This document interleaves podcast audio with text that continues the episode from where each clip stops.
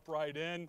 We would take a moment of silence for the loss of Alabama, but we did that earlier already. So, and if your team lost, then we'll take a, a moment of silence for your team.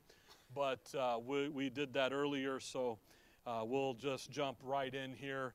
And uh, first, or Second Corinthians chapter 11. We've been looking at the Satan's strategies, and uh, we've been really just just kind of jumped in here and looking at his ultimate plan. And we did that last time and, and, and, just introducing it, getting it going so that we're not ignorant of his devices. We understand what he's working with and, and how he's going to work. And actually, next week we're going to look, look really in depth at Colossians chapter 2. So we'll have some more to say about that as we go here. But the, the adversary, he, oh man, what's going Oh, you know, we used to have a thing here that if somebody's cell phone went off, they had to do a happy dance, you know, but we, yeah, there you go. Okay. Yeah, $20 fine. Hey, I like that better than the dance. Yeah. 20 20 That's okay. That's all right. Second Corinthians chapter 11. Last time, I guess really from last last week's message, what you need to catch in his ultimate plan is that the adversary uses men. He uses religion, he uses mankind, men to do his bidding. He's a created cherub. He's not he can't be everywhere. He's not a, he's not God, capital G. Eh, so he's he uses men to accomplish that and that's really in verse 13, 14 and 15 there and we saw that. This morning what I want to do is the adversary attacks in two main uh, in two main methods First of all, he attacks the message, and then he attacks the messenger. And in the attack of the message, again, it's just what he's doing. He's diluting, changing, manipulating the message of God for man at the time. And then if that doesn't work, he comes over here and he goes after the messenger. Okay? And if that doesn't work, then he applies more pressure on the two fronts. Those are really the two major areas. And when we will see in Colossians 2 next time, uh, there's really four breakouts underneath those areas as he's attacking and as he's moving. And in 2 Corinthians 11, verse 3, Paul, the Apostle Paul writes, But I fear lest by any means, as the ser- serpent beguiled Eve through his subtlety, so your mind should be corrupted from the simplicity that is in Christ. Paul is telling us, by the way, verse 4 For if he, and that's the, the attacker, the, the, the guy in cometh, that cometh preacheth another Jesus. So see that another Jesus, whom ye have not preached, or if ye receive another spirit, you receive another gospel. See how you've got this issue here of this you got what Paul's preaching, and then you've got another. See? So you've got this, there's something not right here. There's something, there's a mechanism. And really, in 2 Corinthians 11 3, what did he do to Eve? He beguiled her, but he used, he was subtle about it. So it wasn't a big extravagance thing. It wasn't a big earth shaking movement. But what did he move her away from? The simplicity that's in Christ. The message that she had received about who she was in Christ. He's doing the same thing to you and I. Get you away from who you are in Christ. If he, he can't get you out of Christ, you're sealed. You're a purchased possession. He bought you. He ransomed you that thing, he's a ransom for all. And, and, and, and Timothy there. He, he went in. Think about a pawn shop. I don't know if you've ever pawned anything. I've had to in the, in the years gone by. Well, you know what you do? You go in and you, you say, How much you give me for that? And the guy goes, I'll give you 10 bucks. And you're like, $10? Really? Okay. Uh, $100.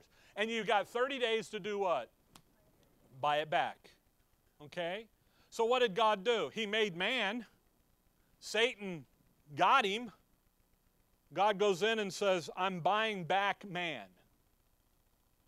And the payment is my blood, my activity on the cross. He ransomed man. Now, man's got a responsibility to believe him. I love that thing in Timothy where he says he's the Savior of all men, especially them that believe. it's just a wonderful, I mean, just thank God for commas. And fin- you know, because if there wasn't a comma, if he doesn't finish that verse out, we're, we got a little sticky mud, a little mud to work through. But what he did, so he ransomed you. Satan knows that. Satan knows he can't get you out of and cause you to lose your eternal security, eternal life. But he sure enough can take you out of the battle. He can get you out of the work of the ministry. He can get you out of the fray. And is the design in the attack of the message is to move you away from the truth. And what that does is if he can move you away from the truth, then that shuts the truth down in your life and in your realm of influence. So now you're not talking to family and friends and neighbors and everybody you run into. Now you're just, well, you're just watching base. Boy, I, I don't watch baseball. I watched some baseball last night, first time all year. I did not know that the Cleveland Indians were now the Cleveland Guardians. Who thought of that name? Really? Come on, you know. Well, I do now know, and you know, they, it was a good game. They lost, but anyway.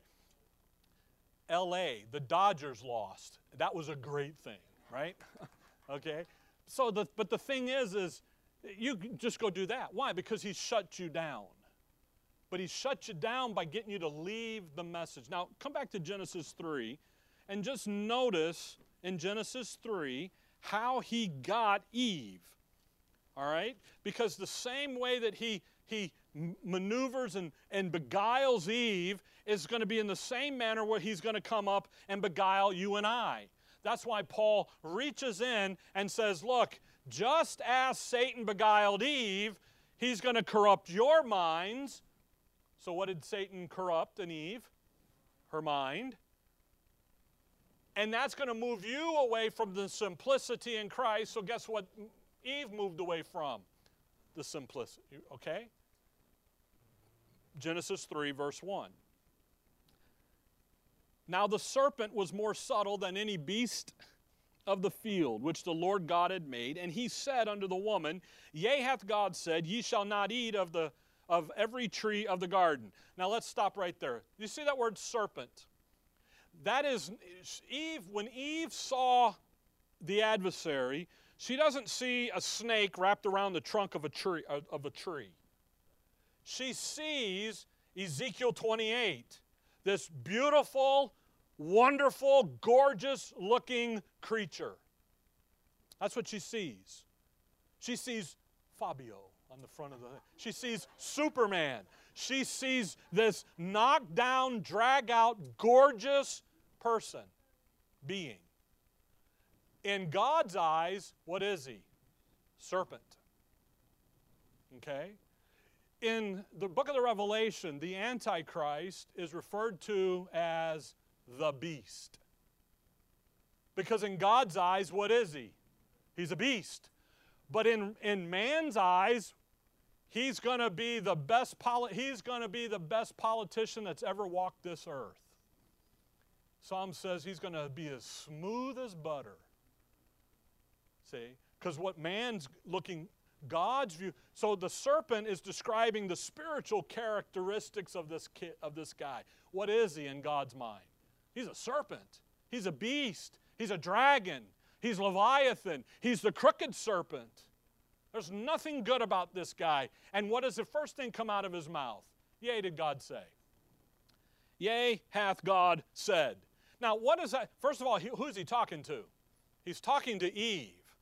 Who's the head of the family? Who's the head of the marriage? Who's the head of the. Adam should have been. Now, Adam is there, we learn later, but who does he go to? He goes to Eve. Now, there's a reason he's testing Adam. Is Adam going to cowboy up and be the husband and put a stop to it? Or is he going to, what is man going to do? He's got the authority, he knows it. See, he's, what is, what is the adversary doing?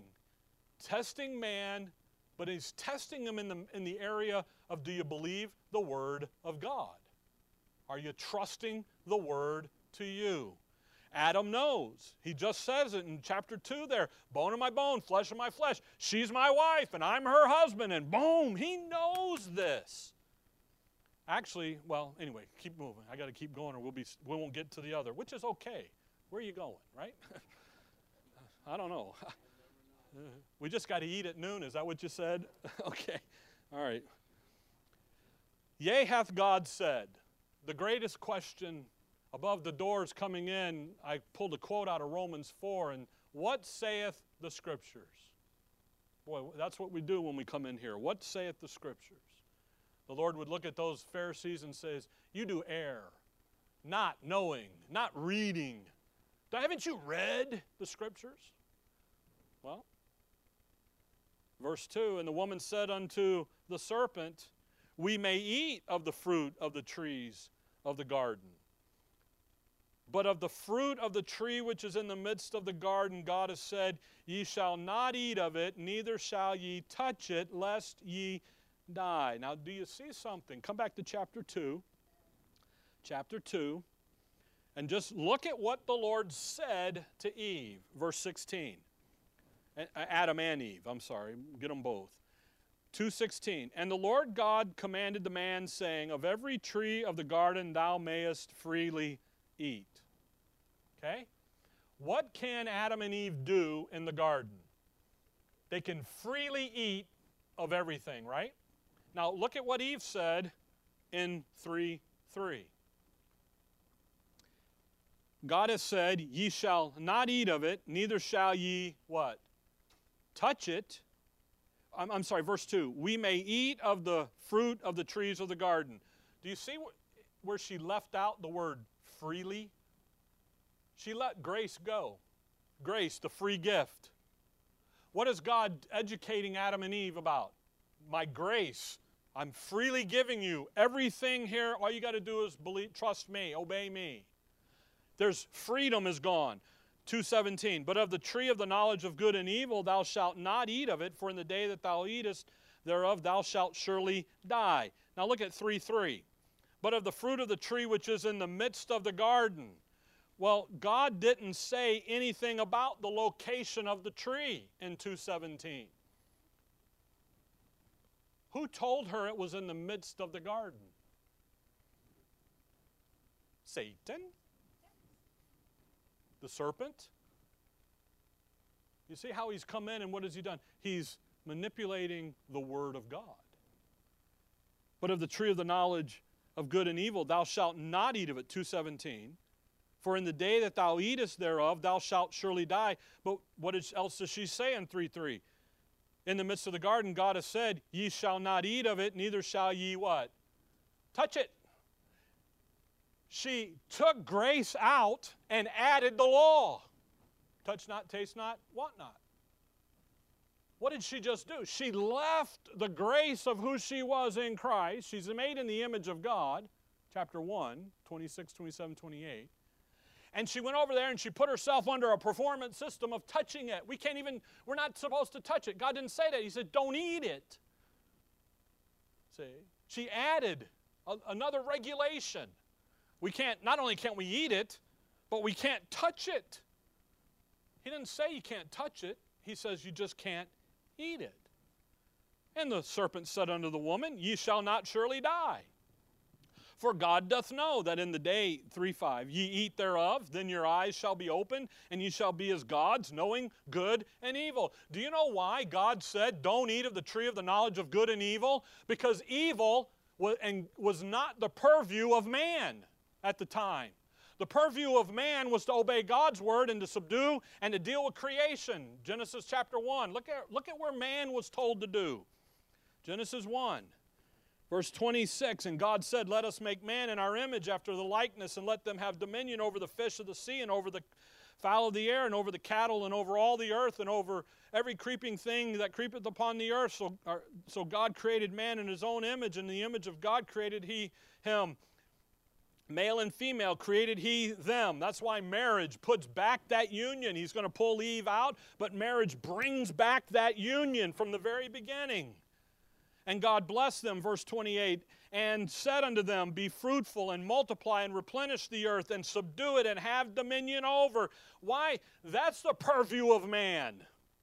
Then he says, Don't eat of this tree of the knowledge of good and evil. That isn't your business. Your business is to deal with creation. You let the good and evil stuff be my purview, my God's. But what does Satan do? Chapter 3, verse 5. For God doth what? Know that in the day you eat thereof, then your eyes shall be opened, and you shall be as gods, knowing good and evil. If you just trust me, Eve, I'll get you the decoder table. I'll get you the decoder ring. We get the Apple Jacks box out. We'll get the prize at the bottom. And you know what? You will be as gods. Little g. That's not her purview. Who was she? She's complete in Christ. She's made in the image of God. She's got nothing. She's got everything except what did he do to her? He caused her to begin to look over at something else that wasn't for her, wasn't the message of God to her. Verse 6 And when the woman saw that the tree was good for food, and that it was pleasant to the eyes, and a tree to be desired to make one wise, she took of the fruit thereof, and did eat, and gave also unto her husband with her, and he did eat. Man, he's standing right there. First of all, Adam failed the first test of the marriage of protecting his wife. He failed. Then she, uh, she fails by not saying, wait a minute, husband, what do you think? You're my head. You're supposed to tell me what's going on, what the deal is. What? Uh, by the way, all, all Adam had to do was claim Numbers 30. In the vows under the law, if the wife makes a vow without the husband's okay, the husband can come in and disannul that vow. That's all he had to do. Was wait, wait a minute, honey. Oh, you ate of the grape. Oh, oh, don't. Hang on, Lord, we need help. That's all he had to do. The woman you gave me, Lord, look at it, she just, man, did it wrong. He didn't do that. He looked over there, saw her, and went, Whoa, where have you been all my life? Standing right next to you, dude. And he follows right behind. Verse 7 The eyes of them both were opened, and they knew that they were naked. And they sewed fig leaves together and made themselves apron. Operation Fig Leaf. The grape sits on, sits on the vine tree.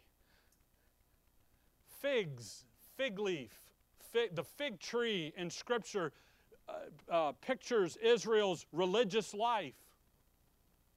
What they do? They're going to hide their nakedness.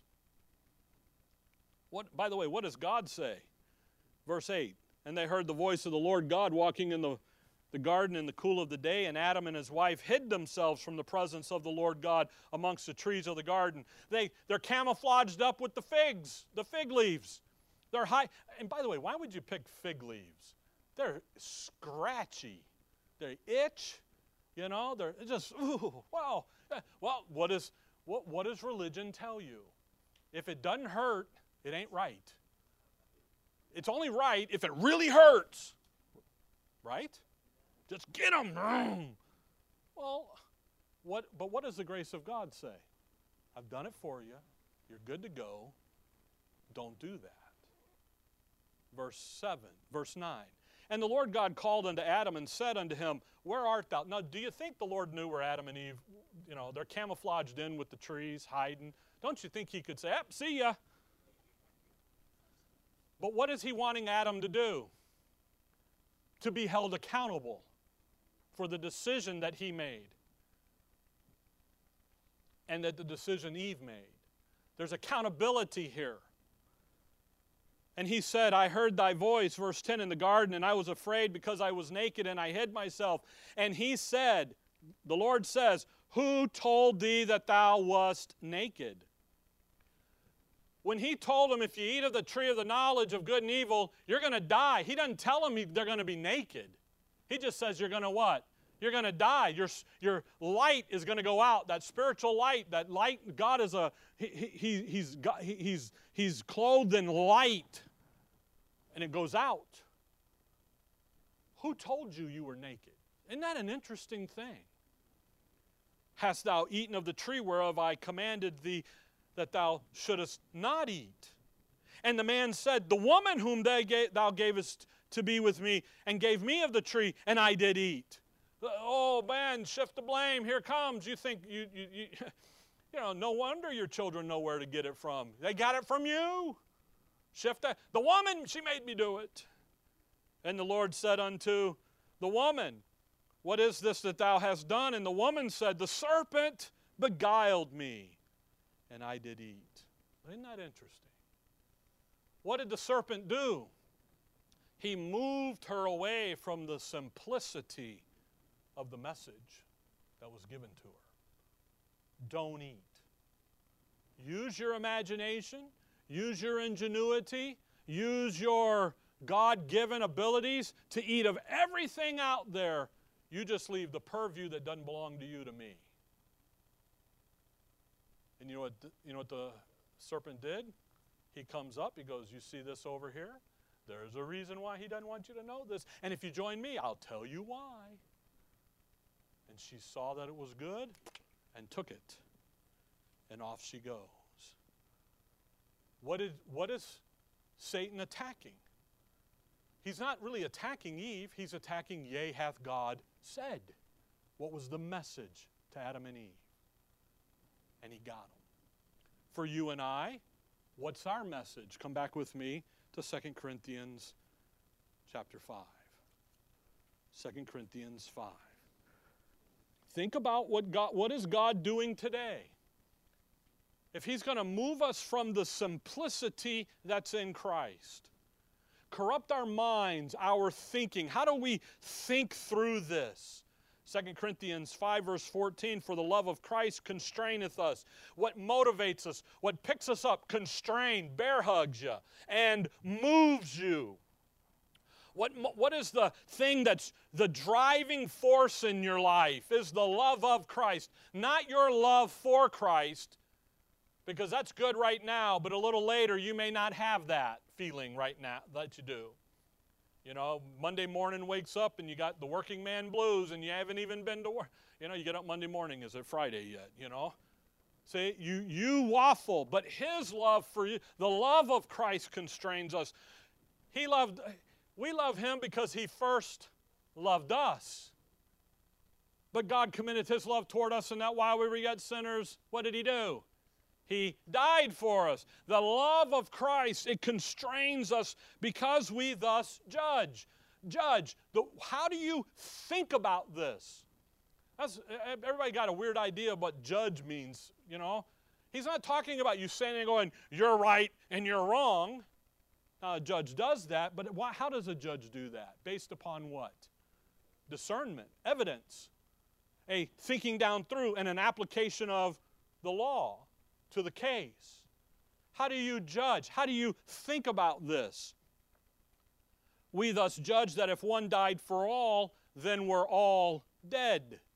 Well, by one man sin entered into the world, so death passed upon who? All men. So what do we know? Everybody's dead. They're dead in their sins and trespasses. That's where they are. But, verse 15, and that he died for all, that they which live. So we got a portion of the dead group that are now alive. How are you alive? Your identity in Christ.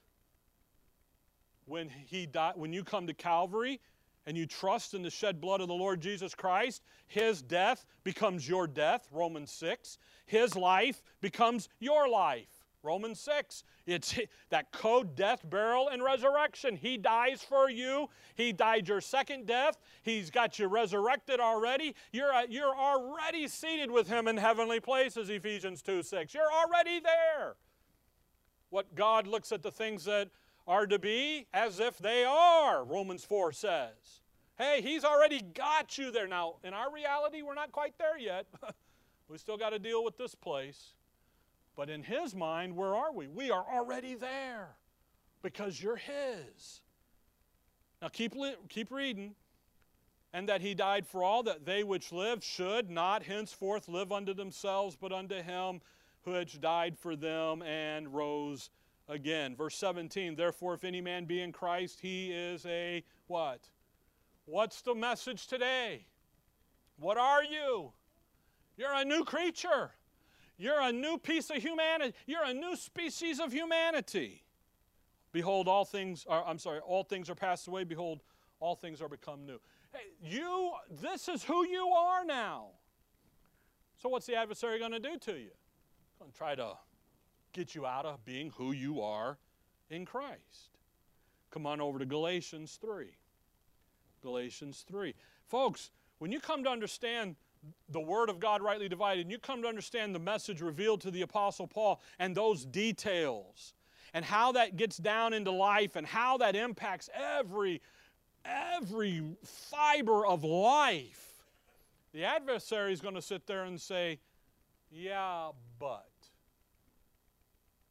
And it's going to be in that yeah, but moment that you can cave like Adam and Eve did, or you can say, you know what? I'm just going to stand here based upon the truth of God's word rightly divided. I may not know everything, I may not understand it all, but I'm going to stand right here in who I am in Christ. And I'm going to be good to go. Galatians chapter 3, verse 28, Paul says, There is neither Jew nor Greek, there is neither bond nor free, there is neither male nor female, for ye are all one in Christ Jesus. Today, in the age of grace, there is no diversity as far as Jew and Gentile. That's a racial diversity. Bond or free, that's an economic situation. Male and female, that's the, the society if, issue. What are we? We're one in Christ. You're my brother and sister in Christ. That's who you are. You're there. Come on over here in Galatians. Look there in chapter oh, chapter 5 verse 6. For in Jesus Christ neither circumcision availeth anything nor uncircumcision, but faith which worketh by love. Isn't that interesting? Circumcision, uncircumcision, that's a religious divide that God sets in Genesis 17 it's, it's not the issue anymore. What's the issue? The new creature, the new man, this oneness that we have in Christ. Come on over to Ephesians 1.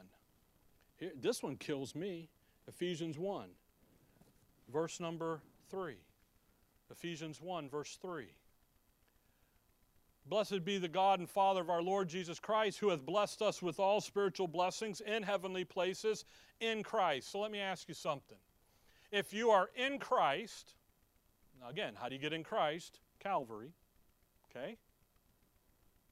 Do you have all spiritual blessings according to that verse? Yes. Then why are you trying to do something to gain the more? What does religion do? Do this and you get.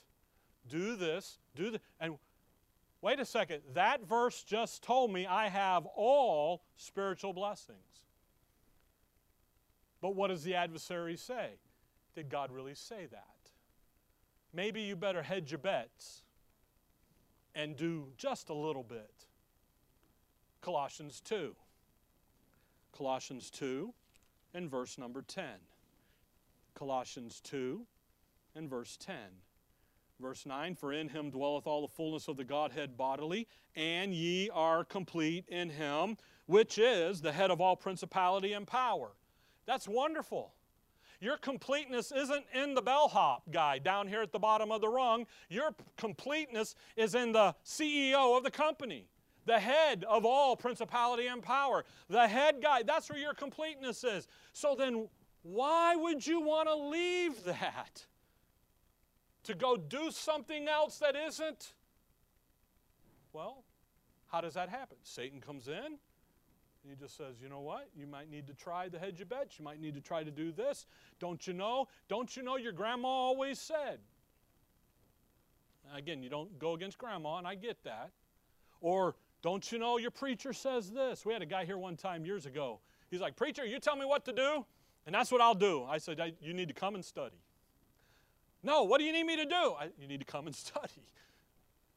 So he studied with us a little long. His job transferred him. And he, actually, I heard from him a couple weeks ago. He's like, I'm still studying, preacher. I'm like, good. That's what you need. Why? Because what, but what was he? He comes out of a background of getting on that religious treadmill and working it out and going and going and going. Come over to Galatians 3. You see, folks, the adversary is going, he's going to come in, and what the, the battleground is, is your mind. It's your thinking. And if he can get your, if he can get you to have stinking thinking, as it was once said to me, then he's got you out of the fight, out of the message.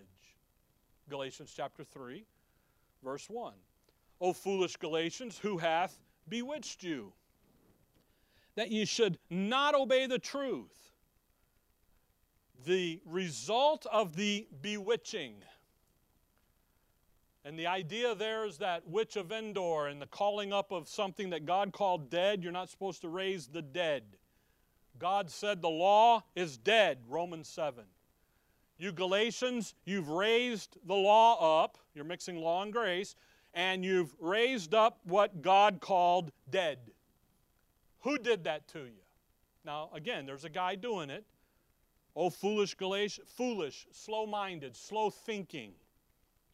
That you should not obey the truth. See, they've moved them away from the truth. Chapter 1, verse 6. That you're so soon removed before whose eyes Jesus Christ had been evidently set forth crucified among you. This only would I learn of you. Received ye the Spirit by the works of the law or by the hearing of faith? How did you guys get saved? When I came in there and I gave you guys the, my gospel, Paul's gospel, and you trusted it, it was just as real to you as if Christ died on the cross right in front of you. That's how exciting you were about it. That's how real it was in you. And now I'm hearing that you guys are over here in the law. Who put you there? Who's doing it? What are you? You're fools. You're foolish. Verse 4 Have you suffered so many things in vain, if it be yet in vain? He therefore that ministered to you the Spirit and worketh miracles among you, doth he eh, doeth he by the works of the law or by the hearing of faith? Man, he just getting them. Why? Because they're not functioning properly. What has happened? The adversaries come in and he's attacking the message. That's why Paul will later say, Hey, I, did I, is my working in you in vain here? I got trouble here. Come on over to 1 Timothy chapter 1. 1 Timothy chapter 1. What does he do? He comes in and he says, Here's what God's doing. What was God doing with Adam and Eve? Getting creation started. God's taking Adam and setting him as the regent king, prophet, and priest over creation. He's setting him up to be his man to reclaim the earth for God. Satan looks at him and says, I can get him real quick. Watch this. I'll just go talk to his wife. we'll get his wife, and then we'll get him and, and I don't have to do anything. I just got to talk to her. And that's all he did. He just got her questioning. What's he doing? What does he do to the nation of Israel? He watches Israel. God gives Israel the pure religion, the only religion God gave. He says, I can fix this. I can make them do what they shouldn't be doing, and all I've got to do is tweak it a little bit, and they're mine. And he goes over and he tweaks it a little bit, and he does it under Jeroboam and Rehoboam in the national setting. He does it under King Ahab and Jezebel. He does it over there in the judges with Micah and the, uh, the tribe of Dan. And all he does is set up a competing religion. And when you look at the two, you can't tell the difference. They're so close. So he looks at you and I today, and the church, the body of Christ, says, What's God doing today? He's forming the church, the body of Christ. He's using this nutcase Apostle Paul, Saul of Tarsus over here. So I, what am I going to do? I can go get them. And all I got to do is get them to go back into something that they, that, uh, the, the, that God called dead, the law. Think about this. Look at 1 Timothy 1. Look at verse 3. As I besought thee to abide still at Ephesus when I went into Macedonia, that thou mightest charge some that they teach no other doctrine. So obviously they're teaching what? Other doctrine. Neither give heed to fables and endless genealogies. Fables, stories with a moral ending. You know, you've heard those from the preacher. Give you a 20 minute ditty, you sing for an hour and a half, and give 20 minutes of a feel good message to get you out the door to by the way, the offering box is in the back. Fill her up. Fables. Aesop's fables got a moral to it. An endless genealogy. I went to so and so school. By the way, I'm so and so's son. We go to the church where brother so and so's son is the pastor. It's an endless genealogy. And what you begin to do, you begin to worship the genealogy rather than paying attention. Watch what he does. Rather than godly edifying, which is in faith, so do. Look at what's happening here. Where did they go? Verse 5 Now the end of the commandment is charity, and out of a pure heart and of good conscience, of faith unfeigned, from some having swerved, have turned aside unto vain jangling now watch, desiring to be teachers of the what? The law, understanding neither what they say nor whereof they affirm. But we know that the law is good if a man use it lawfully. Knowing this, that the law, do you see where they take you? They took, they took these guys back to the law of Moses. You see that? They brought him back. They said, you know what? We don't like Paul. We don't trust Paul. Paul's a nutcase. You're a part of an occult. We got Moses. We got 39 books of Moses. And man, Moses is right on. You caught 39 books rather than five books, okay? We got it figured out, man. He done got nothing. Look at this nutcase. Boy, to look at him is to think something. He got run over by a garbage truck. Look at the poor guy. His appearance is weak and contemptible. Can't even, he, he his speech is, I love this, rude, elementary, rude, elementary, not rude in that he was coarse and cursing, but just what? Basic and plain. He says to the Corinthians, We didn't come in with enticing words of man's wisdom. We just came in and preached the gospel to you. What do, the, what do, they, what do Satan's emissaries do? You go to Richard Jordan, Rick Jordan's church and listen to that. He can't even, his English is bad. Don't you know? You know, just, he's crazy. Exactly. He's a nutcase. What, you know, he kicked me out for not doing, you know, but what? And all it is is a mechanism to do what? Get you to come away, get you to go back to the law. I got to keep going. Look, 2 Timothy 2. On your way, go to Titus 1. Titus 1. You see, folks, the attack is first on the message. One, to draw you back under the law. Titus 1, verse number 9.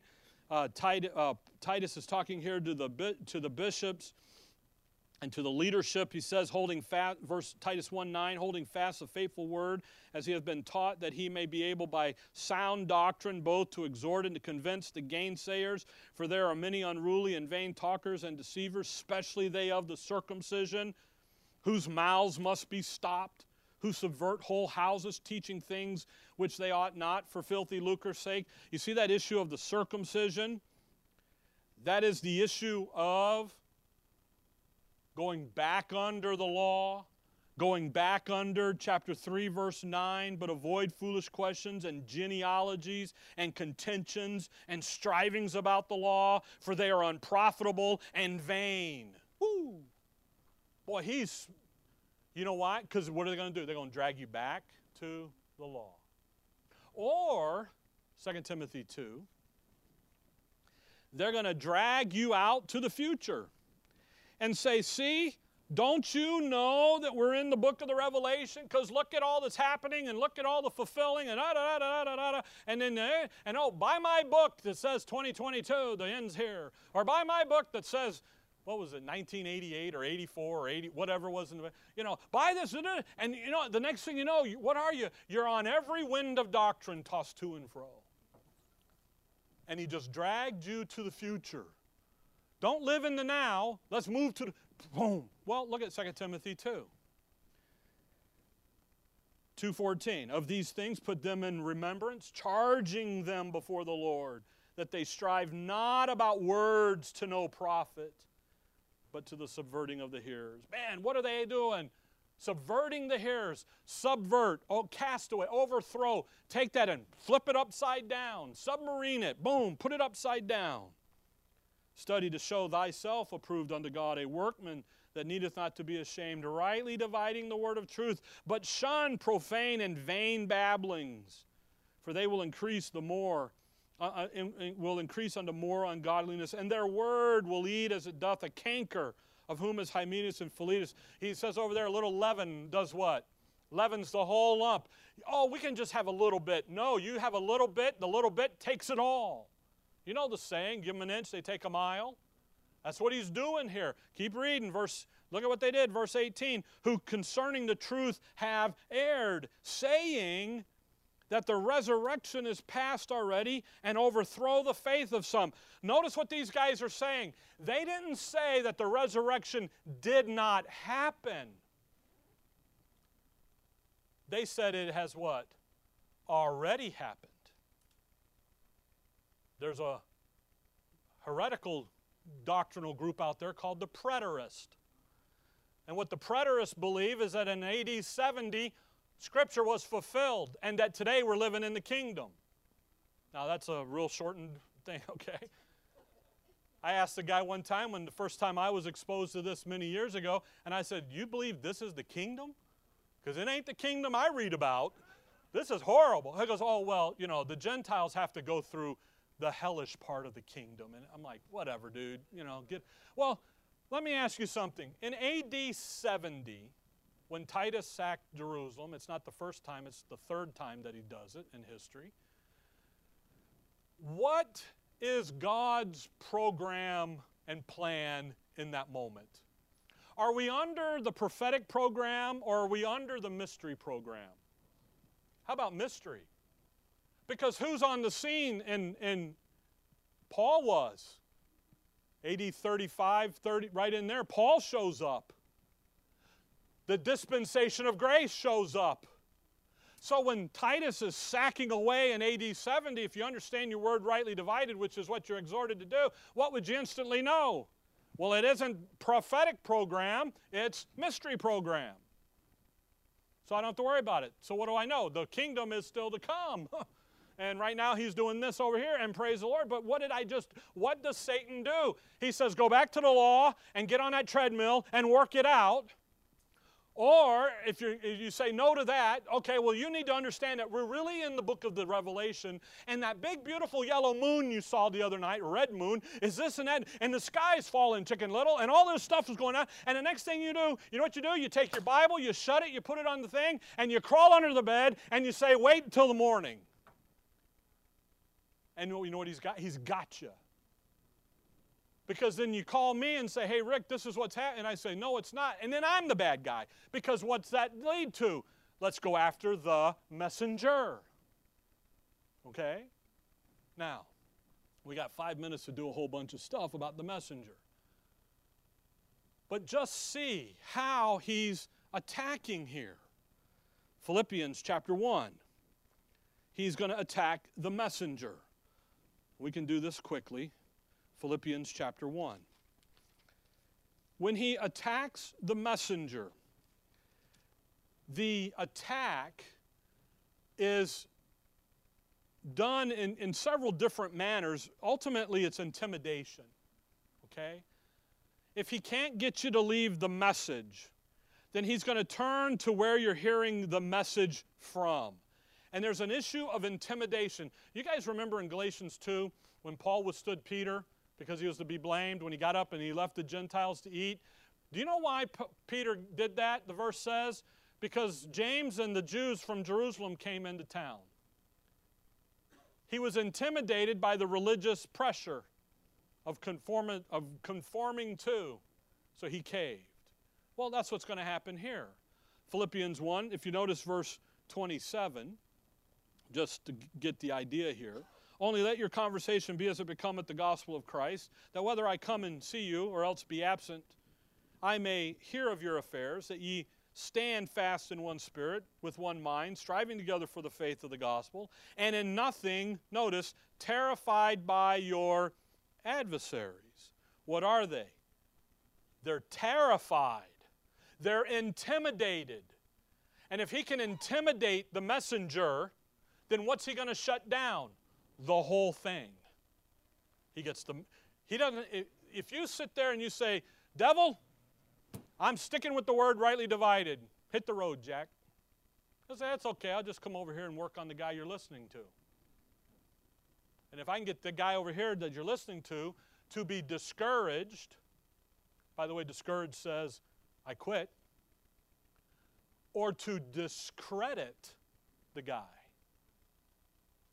that's the false accusers, then what can I do? I can shut the whole system down. Well, watch this here in Philippians 1. Come back up with me to verse 7. Paul is in jail, verse 7. Even as it is meet for me to think this of you all, because I have you in my heart, inasmuch as both in my bonds and in the, and in the defense and confirmation of the gospel, ye are all partakers of my grace. How many times do we see Paul? I'm in bonds. I've been evil spoken of as an evil doer. And he didn't break any Roman law. He just is out there preaching the word, and he, they're nailing him. See? The bonds. So drop down to verse 13. So that my bonds in Christ are manifest in all the palace and in all other places. When he appeals to Caesar and they move him to Caesar, they put him in the palace. And what do you think Paul's doing in the palace? Oh, amazing grace, how sweet the sound. Boom, he's just giving it to them. When they chain that Roman centurion to him and bring him from, from Jerusalem up to Rome, that poor guy, he heard the gospel at every turn. I say poor, that's a good thing. Actually, there's indications that he's, one of them's converted. But then he's also witnessing Paul live the grace life and not hold that centurion as, a, as, a, as an enemy, but as a potential brother in Christ. Different thinking. I just anyway, he's in the palace. Verse 14. And many of the brethren, now watch, in the Lord waxing confident by my bonds, are much more bold to speak the word without fear. So here's the fallout of the bonds. Some indeed preach Christ even of what? Envy and strife. Why would they be preaching Christ out of envy and strife? What are they preaching? Think about that. What are they preaching?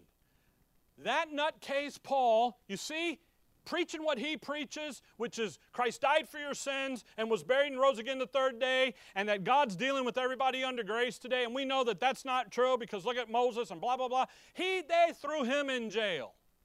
Now, wait a second. What they just preach? They preached Paul's message, didn't they? But what are they doing with the group? You see, Paul's in jail over there, and here's why. Because here's what he preached. Keep reading. And some also of goodwill. The one preached Christ of contention, not sincerely, supposing to add affliction to my bonds. They're a false witness, a false character witness. They go in uh, into the court thing there and they say, hey, you know what? We heard old Paul say that Christ died for your sins. We heard old Paul say that Christ is the King of Kings and the Lord of Lords and one day he's going to come back. We heard him say it, yes, sir. And I'm sitting there going, you're just preaching what Paul's message is. But what do they think they're doing? Adding to his affliction, shutting him down. Verse 17, but the other of love, knowing that I am set for the defense of the gospel. What then? Notwithstanding, every way, whether in pretense or in truth, Christ is preached, and I therein do rejoice, yea, and will rejoice. Look at Paul, what an attitude. You, I, he's in bonds, and the guys that put him in bonds, they're over here railing about how we know that, you know, Paul, Acts 13, Paul says the only way you're going to receive forgiveness of sins is eh, that Moses' law could never forgive. You got to trust in the shed blood of the Lord Jesus Christ. And in Him and Him only is forgiveness. We know that's not true.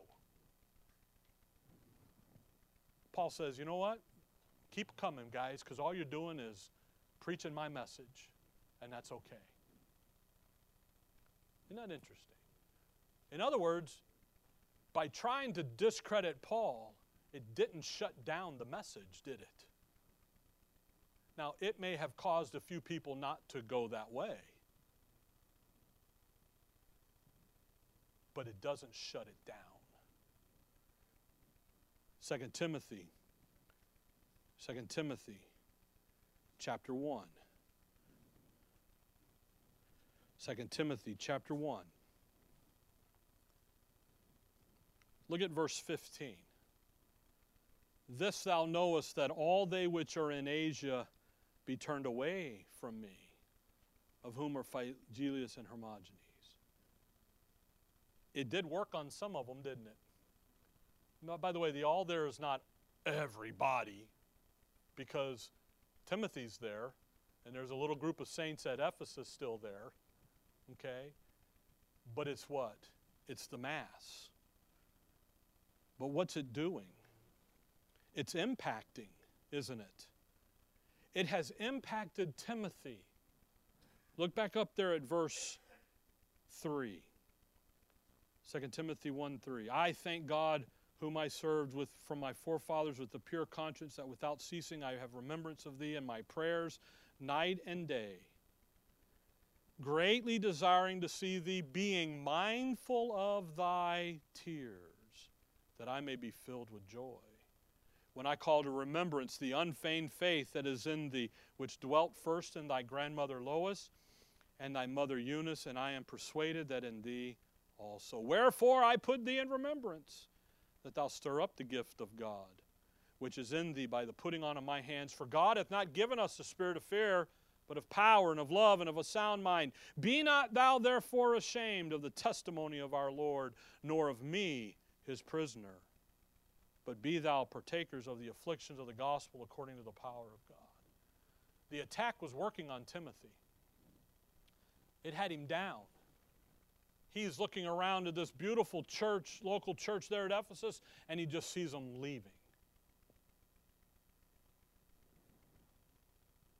And he gets discouraged. And discouragement says, I quit, I'm done. I'm, I've enough. I'm going, I'm going fishing. And Paul reaches out and says, Hey, 1 Thessalonians 3, you need to buck it up. You need to keep going. You need to not be ashamed of the testimony of our Savior. There's the message. Nor of me, his prisoner. There's the messenger. Because what's the adversary trying to do? Shut it all down. Pull the plug on all of it. So, the ultimate plan of the adversary one is going to use men to promote, to protect, to propagate his lie, move it out there. Then he's going to attack the message. He's going to come after the Word of God in order to cause you not to believe it, not to follow it. He's going to do that by dragging you back under the law or moving you out into the ages to come. But not to allow you to live where you're supposed to be living in the dispensation of grace. And if he can't do that, then he's going to come after the messenger. And he's going to use a discredit, he's going to use a discouragement, but ultimately it's intimidation. Intimidate you to shut you up. And he uses religion to do it. 1 Thessalonians chapter 3, Paul is concerned. Verse 1 Wherefore, when we could no longer forbear, we thought it good to be left at Athens. This is Acts 17. And sent Timotheus, our brother and minister of God, and our fellow laborer in the gospel of Christ, to establish you and to comfort you concerning your faith, that no man should be moved by these afflictions. For yourselves know that we are appointed thereunto. Boy, if we had the time to study out those afflictions, because you know what they were doing? They were attacking the message and they were attacking Paul. And the guys doing it were Jews. They went over and they got the men of the lewd baser sort. They went to the, to the gangsters, couldn't get it done, couldn't shut them up. So then they went to the government and made the government the enemy and tried to shut them down. Verse 4 For verily, when we were told, when we were with you, we told you before that we should suffer tribulation, even as it came to pass, and ye know. For this cause, when we could no longer forbear, I sent to know your faith lest by some means the tempter have tempted you and our labor be in vain. But now, now watch Paul. When Timotheus came from you unto us and brought us good tidings of your faith and charity, they sent a gift to Paul. Financial support to Paul. They a pastor appreciation month, Paul. okay? That's what they did. They took care of him. That's the charity. And that ye have good remembrance of us always, desiring greatly to see us as we also to see you. Therefore, brethren, we were comforted over you in all our affliction and distress by your faith, for now we live if ye stand fast in. Do you know how Paul, God comforted Paul there? He comforted Paul by the sending of Timothy with a great report of the faithfulness of the saints at Thessalonica. You see what lifted Paul up? Was that they haven't succumbed to the attack. Your presence here, for me, does so much more because you're here. Bam. You didn't succumb. That's what's happening here. Now, we'll get in Colossians 2 next week. We'll see some things on the attack there. But, folks, let's be here where the Thessalonians are. The pressure's on, the attack is on. And you know what? Let's stand fast. We may not know it all, but man, let's stand in what we do know and love it and enjoy it. Because what is the adversary trying to do? Trying to remove you. Okay? All right. Dearly Father, we thank you for the morning, Lord. We thank you for your word. We thank you for everything that we have in your Son. And we thank you for all the spiritual blessings that are ours. In your name we pray. Amen. All right. Let's stand. We'll be